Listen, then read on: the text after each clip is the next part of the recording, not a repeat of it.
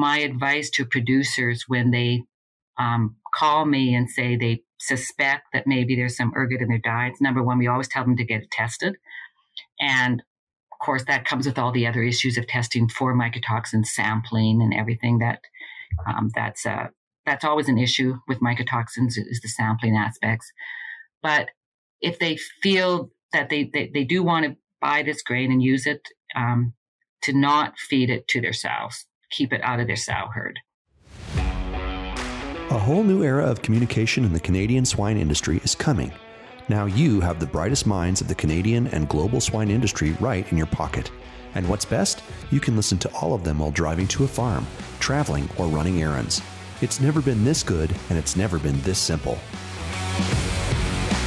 The Swineit Podcast Show Canada is only possible with the support and trust of innovative companies like Swine Veterinary Partners comprises four well established clinics across Canada Precision Veterinary Services, Premier SHP, Demeter Veterinary Services, and Demeter Services Veterinaries. Our nutrition group includes four companies Nutrition Athena, Shakespeare Mill, Farmhouse, and Nutrition Partners, which serve swine producers all across Canada.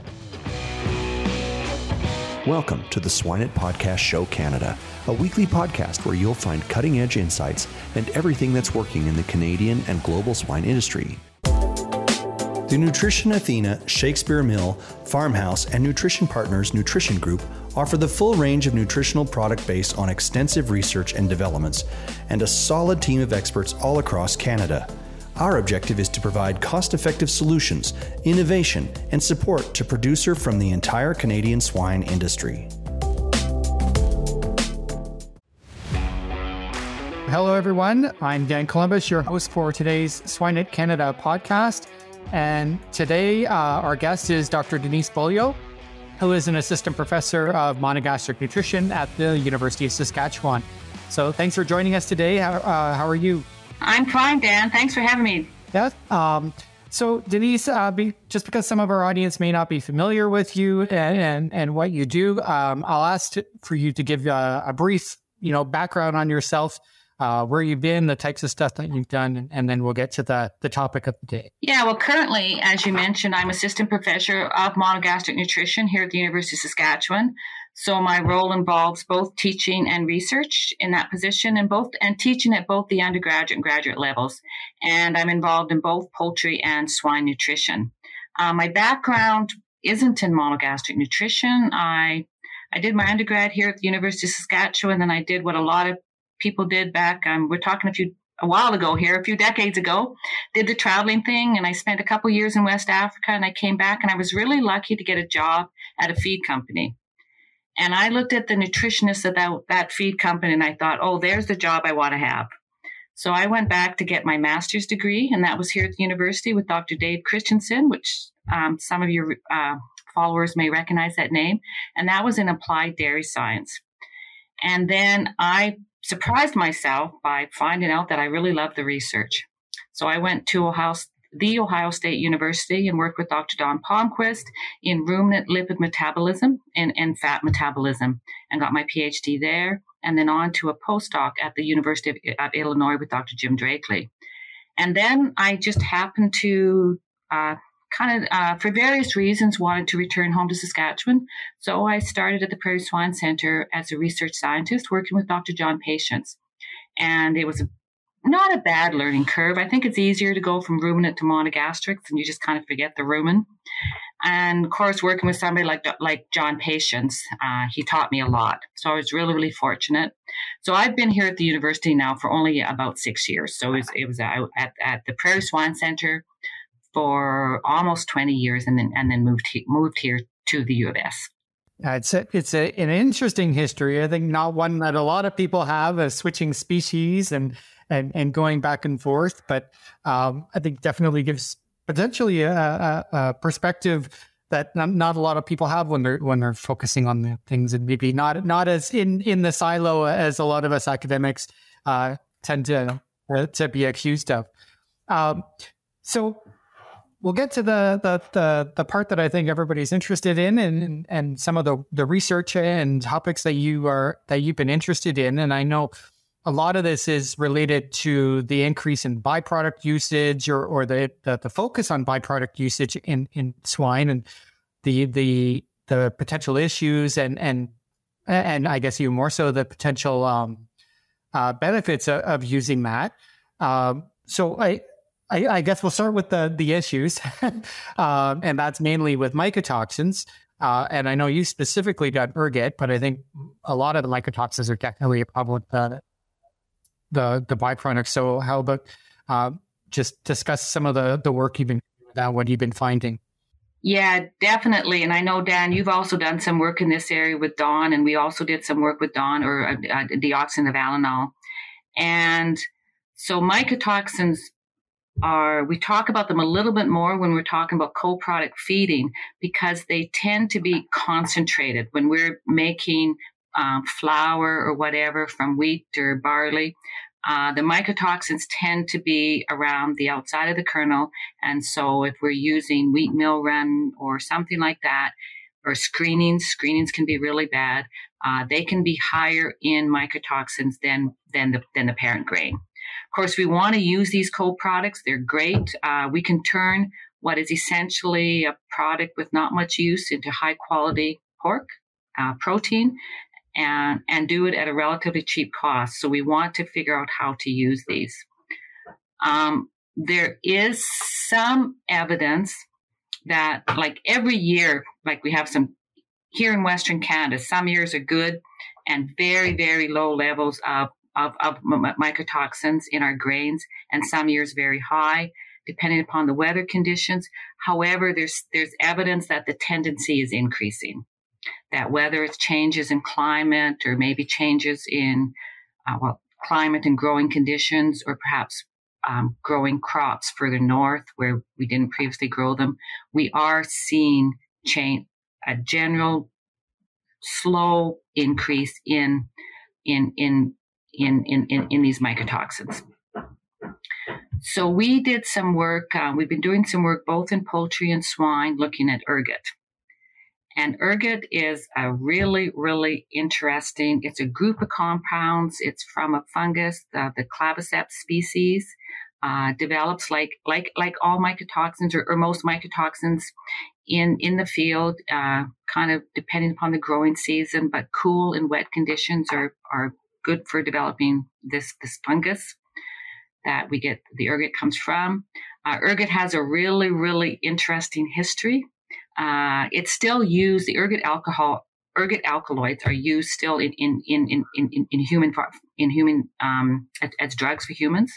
We still use them somewhat, but if you go back in history, there's times like of mass hysteria, like the witches of Salem, and that have been it's it's controversial, but perhaps attributed to ergot that people ingested ergot, and it causes this hysteria.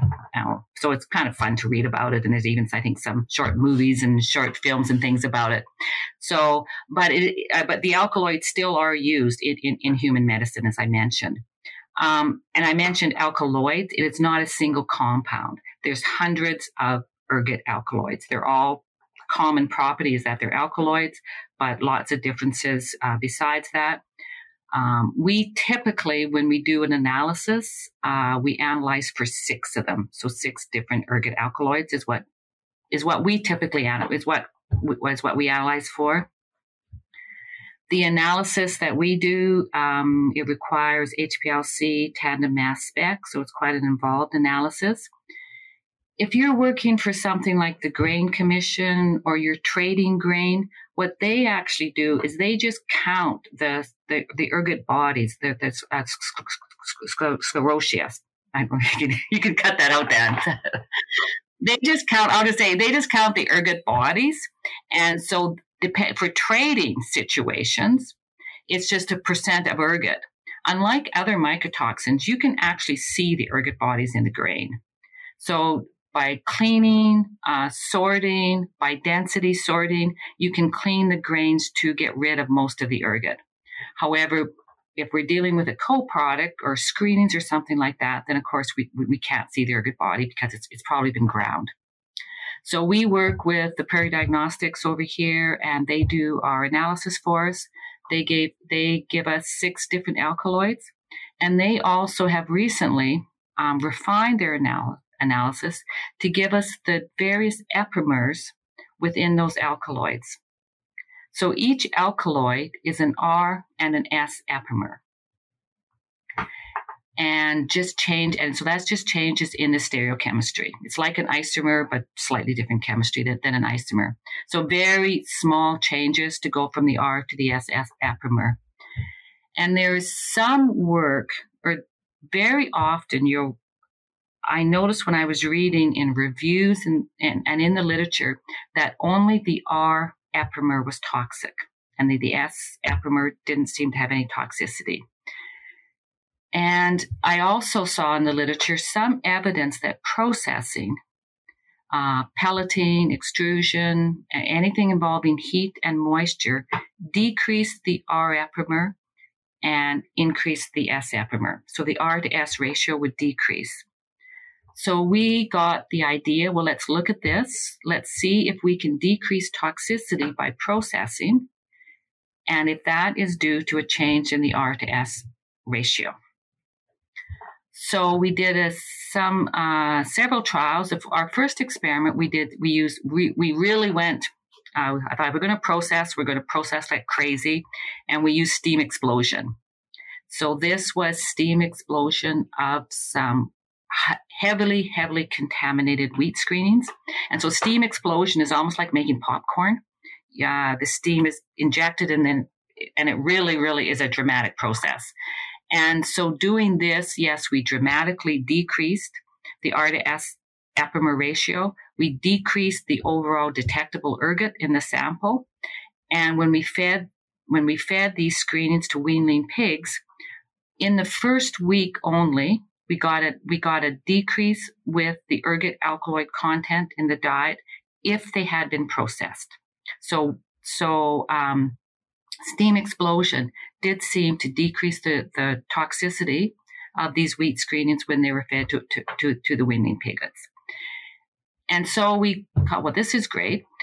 The only issue is that steam explosion isn't really something that would probably not going to be practical, at least for a long time, for the feed industry. So we did a few, we decided to use some, the same idea, but some more modest uh, processing that are more, more practical. So our next experiments were done with pelleting and extrusion. And with these, we targeted uh, zero to four parts per million of, ergot, total ergot alkaloids in our diets and we did extrusion and we did pelleting. And we did see a modest shift in the R to S ratio, again with pelleting and more so with extrusion. So our model worked where we did see a decrease in the R and an increase in the S. However, when we fed these diets to pigs in grow finish, we since we did weaning pigs in the first experiment, we decided grow finish from 65 to 120 kilograms body weight, we um, we fail to see an effective processing on the performance of these pigs. So even though we changed the ratio and we decreased the R epimer, we didn't see an, an effect of that on, on, on, on, on the growth of these pigs. So we, this was primarily in performance. And um, there was only at 4 ppm, only modest effects of the ergot alkaloids in general. We saw a modest decrease in feed intake in the first week that we gave them the test diets. So whether that's palatability or whether that's a direct effect, uh, we know the ergot alkaloids or some of them act on um, some of the, the brain re- receptors that affect feed intake directly. Uh, it was really only in the first week that we saw that. And um, there was some modest effects on growth, but overall, in the 42 day trial, we didn't see any dramatic effects on performance of these pigs. And no, and, and as I mentioned, no, no effective processing. Uh, the only major effect that we do see is a decrease uh, with the hormone um, prolactin. And we have done this in uh, an experiment that I did when I first started the swine center with John Patience. And this was in weanling pigs where we titrated the ergot in the diets. and going very, very low in ergot. And in this experiment with up with 4 ppm ergot, dramatic decreases in the hormone prolactin with, with ergot in the diet. And here again, we did not see an effective processing. So regardless of processing, uh, we saw a dramatic decline with, with prolactin. So the practical implication of this is that um, we didn't see an overall effect of 4 ppm in the diet, regardless of processing, on on performance of the pigs and grow finish, but but we did see a, a major effect on the hormone prolactin. And prolactin is really, really important in the sow for milk synthesis. So my advice to producers when they um, call me and say they suspect that maybe there's some ergot in their diets, number one, we always tell them to get it tested. And of course, that comes with all the other issues of testing for mycotoxin sampling and everything that um, that's uh, that's always an issue with mycotoxins is the sampling aspects. But if they feel that they, they, they do want to buy this grain and use it um, to not feed it to their sows, keep it out of their sow herd. Because this effect on prolactin can cause a dramatic, there have been some studies done, some studies in Australia, a very quick, almost immediate cessation of milk output in the sows. And of course, we don't want that in our herds. Uh, depending on how long that would last, it would be reversible. If you took it out of the diets. If you found, if you corrected it within a couple days, you may be able to get, depending upon at what stage of lactation those sows are at. However, it's obviously not a good situation. Um, little information on what would happen if you if it got into the gestating sow's diet, but there again, I would I would I wouldn't take that chance. So the bottom line is, um, despite the fact that um, uh, we saw an effect on the R to S ratio. We, we didn't see an effect of prostate. We didn't see that have an effect on toxicity. So there has been some recent work done at Prairie Diagnostics, or I'm sorry, at, at, at the at the vet college, working through Prairie Diagnostics, the vet college here at the U of S, uh, Dr. Barry Blakley, and they're using purified ergot of the S epimers that they can buy in very small amounts, doing in vitro work, looking at um, uh, arterial contractions or, or, vasoconstriction. The main effect of ergot upon ingestion is, is a vaso, it, it causes vasoconstriction. And so this in vitro work has shown that the S epimer does cause vasoconstriction, indicating that there is toxicity that, that is caused by the S epimer as well. And it's a little bit of a cautionary tale because so I went and did a lot of digging in the library and I went back and back and back. And I finally had to get a librarian to help me to go back to some old conference proceedings to see where this idea of only one epimer being toxic comes from. And I found a one page summary from a German conference and it was in German. So then I, tra- you know, Google translated it and it relates back to this one pager, and he cites this as personal communications. And so that's where it is. It's a little embarrassing to, to say this that I didn't do this to begin with, but that is where because it's there'll still be articles being published talking about this, but that's the only evidence I can find for where this this idea comes from. And the practical, another practical implication of this is if you're looking at like government regulations, um, um, how much ergot we can have in our fe- in our feeds, or if you're reading older papers, you don't really well you don't know if they're talking about two epimers or one epimer. Very often, because it, we only thought the R epimer was toxic, so that's the only one that was measured. So when the Canadian feed um, uh, industry or the, the CFIA, uh, the Canadian Feed Inspection Agency, Dan, you can get rid of that as well. So the CFIA, the Canadian Feed Inspection Agency, when they're talking 4 ppm, what I get from Prairie Diagnostics would be 8 ppm because I'm talking about two epimers there. And we think that the CFIA is only talking about one. And it's almost, I've seen very few, few papers that I've read where you can tell by going through their methods whether they're talking about one epimer or two. So that's kind of the practical aspect of this as well is um, if both epimers are toxic, we need to be measuring both epimers. We need to have um, uh, te- te- techniques that measure that. And how do we relate this to what has been reported that may only be one epimer, but it's usually it's usually not stated. It just they just call it ergot or ergot alkaloids. So that's one of the practical implications of this. Yeah, I I think that's interesting, and obviously, like you said, it's a cautionary tale, but also it shows how something can make its way into dogma and and people now just accept it and don't really understand where it came from or or if it's actually even true well like I, and and i've gone i had to go back you know it's one of these things you had to go back with this person and then they cited this person and then they cited this person so my only um, redeeming feature to myself is this, it wasn't just me there was lots of it. so i mean i'm not saying the data isn't out there but i have not been able to find it no, but I, I think it just highlights the fact that the, you know this is why we keep. It, it seems like we keep going back and we re we re research and we do it again and we do it again because you never you never know, right? Uh, you're going to find out something like that, and and specifically with that, um, I think it's interesting, and and maybe it's because of that you're finding of you know no real evidence for this S versus R epimer thing. Um, but what do you think? Because you got an effective processing when you did the steam exploding, but not just the other one. I mean, it, most mycotoxins don't respond to the processing to begin with. But what you think it is with the steam exploding that that w- it was effective? I because it's steam explosion, it also decreased the total ergot amount.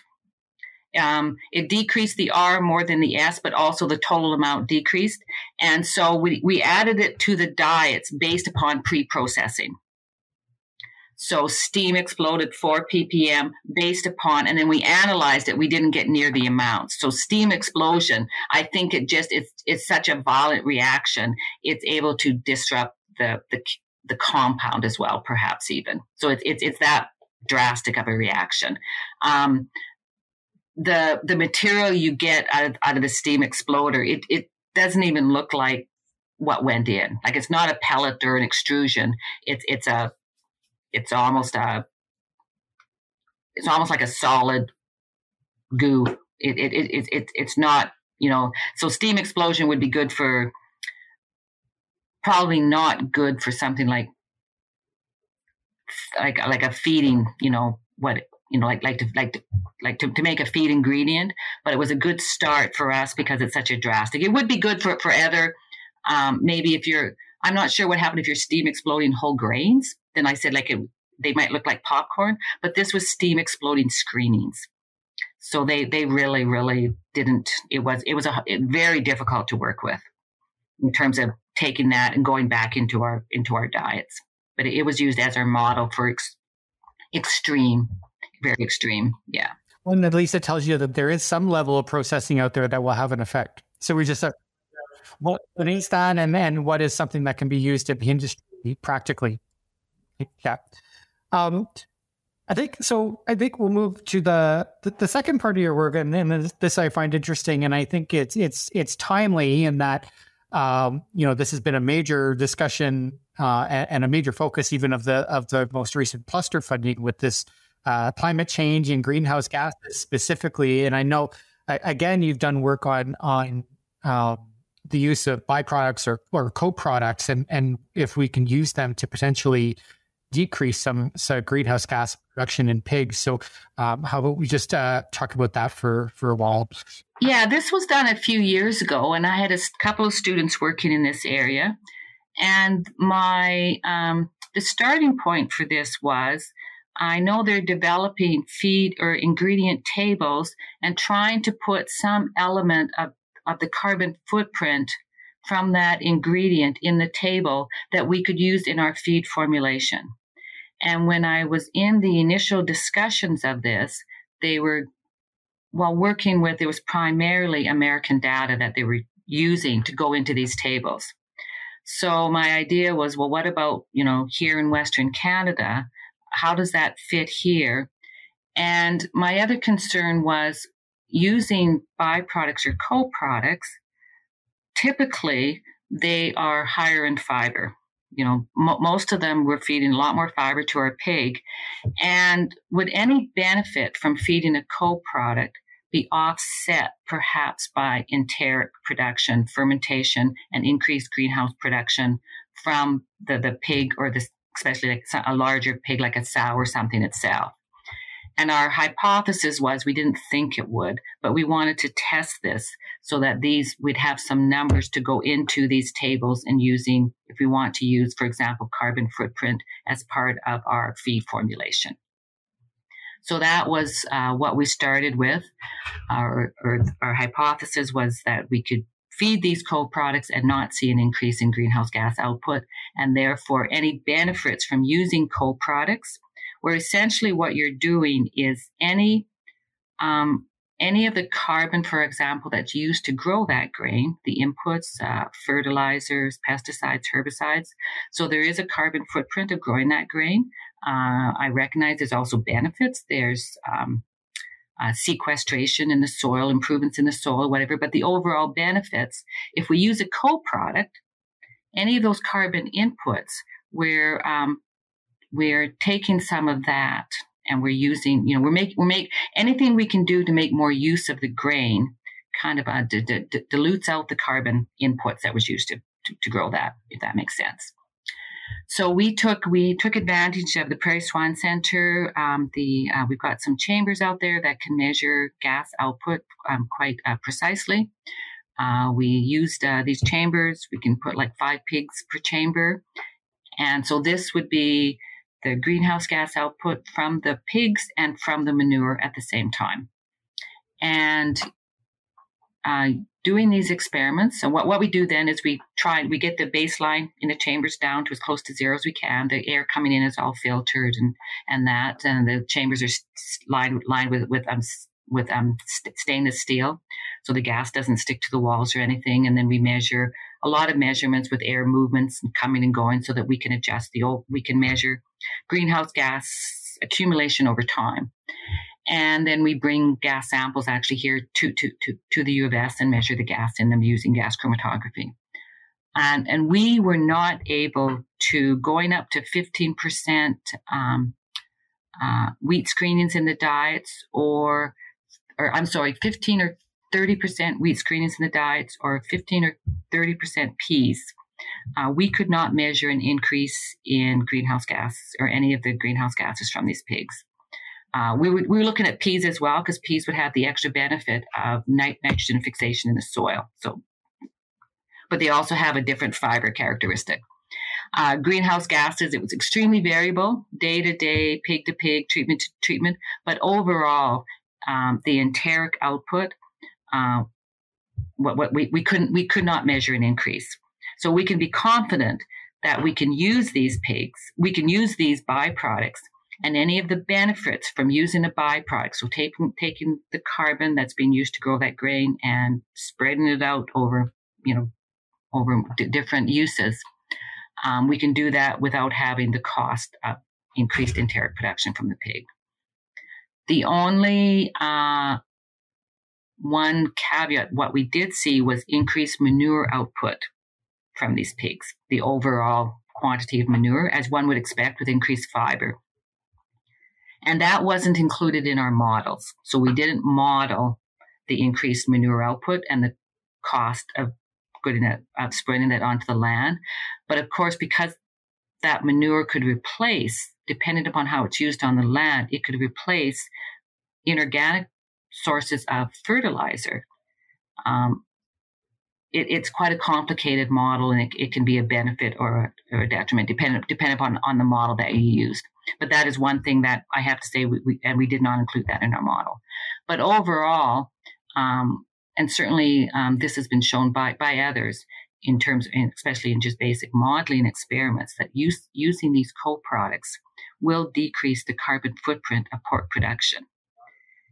And certainly, um, pork production is not known to be a high carbon footprint protein to begin with. So this makes makes make makes it even better. So it's kind of a win-win situation. They're low cost and something that we can use and improve the environmental sustainability of, of pork production. Yeah, I, I, think it's definitely a good news story for for pigs you know, even though we we are low to begin with. So it's not really. I I, I think a lot of the the climate change discussion has not really surrounded us. Uh, luckily, I mean, to some to some extent, but I think you know it, it's also showing the benefit of something that we're already doing by incorporating a lot of these byproducts that would normally go to waste or or, or something else, and and making a good quality product out of it. So. Well, and in terms of um, if we ever, you know, in terms of carbon pricing, carbon credits, we will want to know what the carbon, you know, when we're formulating a diet, that could become an important component. And we're least costing a diet, uh, the carbon, uh, you know, how much the carbon footprint of those ingredients could certainly c- come into play. And so I wanted, so that was one my main reason of doing this was to have, you know, some good, some data from Western Canada that we can use in use in formulations. Yeah. I guess other than that, specific data that, that you're talking about when you were working with these models was there information that seems to be like lacking as maybe even more so for pigs that you know we, we should focus on and, and maybe need to improve this yeah um, i was working with the ag canada modders down in lethbridge so this is the holos model h-o-l-o-s and that model had been developed for beef production okay so working with them, we, um, so I worked with them to use this model for pork production. So it was a, it was our first run through of using this for for hog farming. So we have done a lot of works. Not we, um, they have done a lot of work on the model since then, getting a, a specific um, component in the model for for pork production before that we were just we were using the, the beef unit and using their and putting in the new equations and things as we went along and using it for pork production. So it's been drastically improved and built upon since since I was using it. Um, so I, and we were just doing the modeling as kind of another part of this experiment to help them and add value or add um, some data for their modeling. I mean, my main part, my main part was to get data to go into the models. But I know now certainly there are several models since then that have been developed and are being used for pork production. And certainly there's some in Europe, and there's also a couple I know people in Quebec and Ontario that have developed uh, separate models.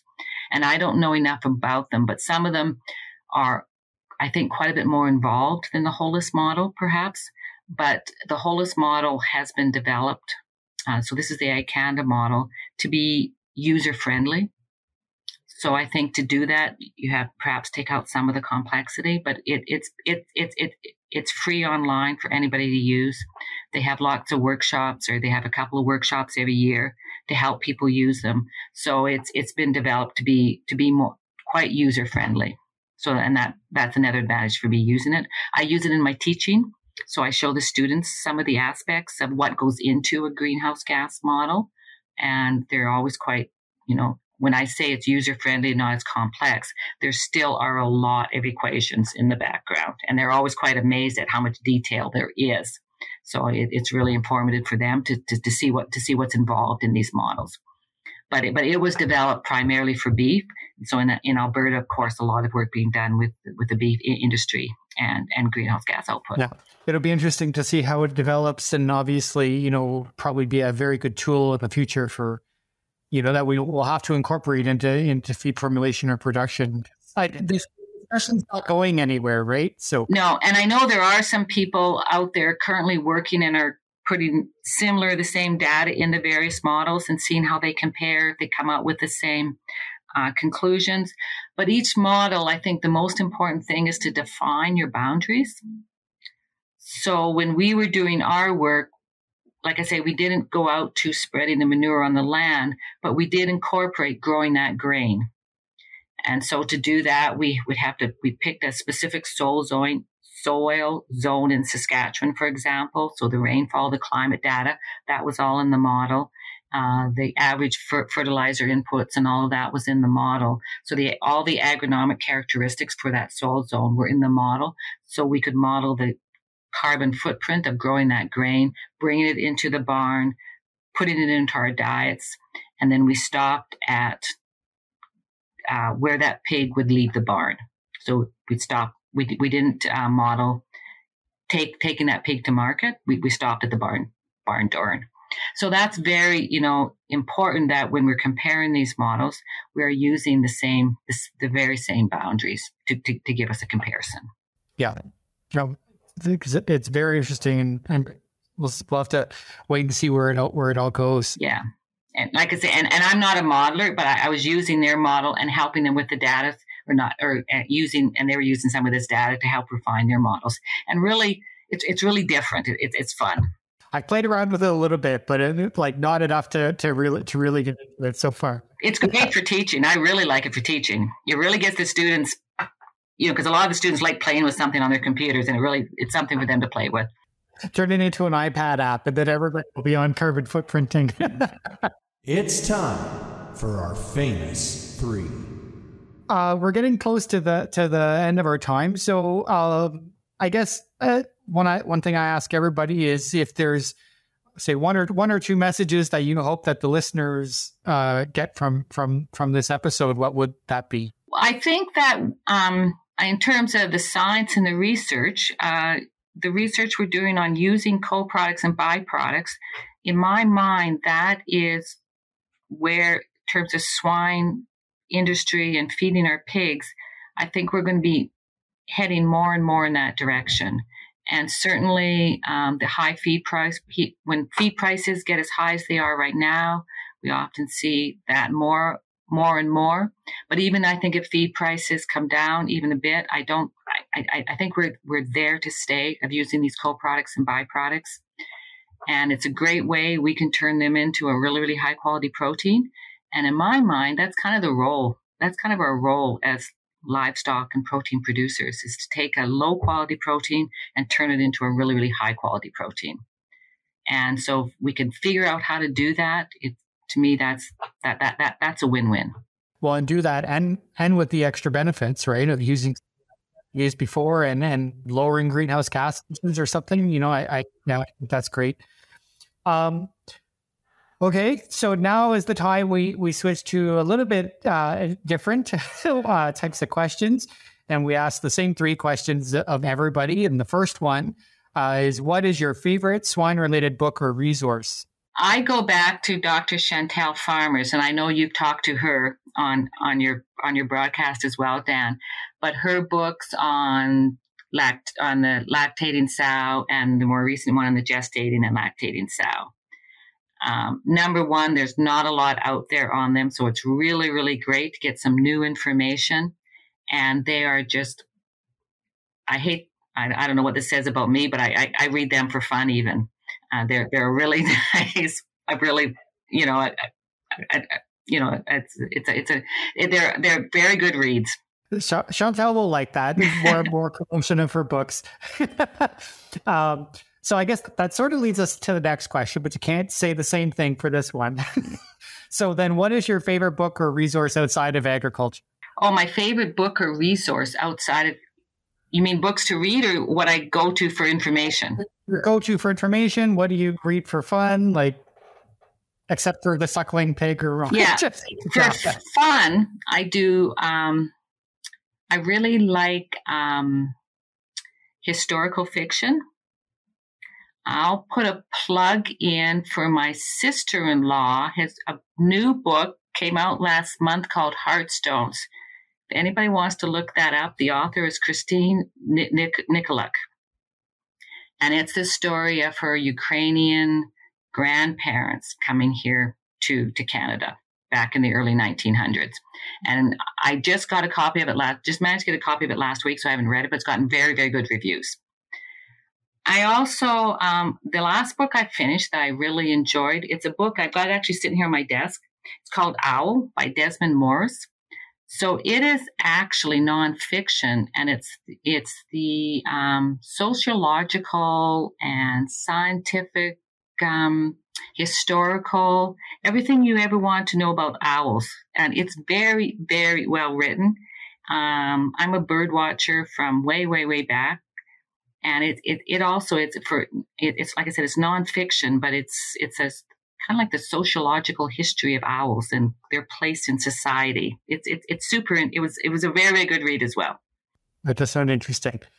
I guess we'll remind our, our listeners that Denise does not get any royalties out of the books that she's promoting on these. So, uh, okay.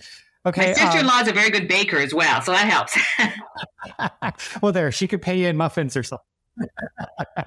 um, so, our final question is In your opinion, uh, what sets successful swine professionals apart from those who are not? Oh, yes. Curiosity, uh, flexibility. Uh, you have to be willing to to, to change because uh, things are changing. So I, I would go I would go with those two. Be curious. Why is happening to you know we, we can see what's happening question why it's happening and then and and be flexible um, the world is a changing place and we kind of have to almost enjoy flexibility as a challenge and I know that's that's a little bit more difficult if you are something like a farm manager and you've got a barn that is, is sitting there and you don't have it's it's easier for me to perhaps do that when I just have a desk and I'm sitting here at the university. But I, from what I see around me and people I work with and the people I've been privileged to work with in my career, those are a couple of things I've noticed certainly. And and and, you have to enjoy it. I agree. I think it's it's like like you said, it's easy for us to sit here behind the desk and say, "Oh yeah, you should be doing this," but you know, what what does that mean at, the production level? But yeah, obviously, being willing to to change and accept that is is it is is clearly something very so. okay, well, I think that brings us to the end. So. Uh, I hope hope you enjoyed your, your time and thank you very much for participating in, in this and uh, maybe we'll have you on in, in, again in the future. Thanks, Dan. Thank you.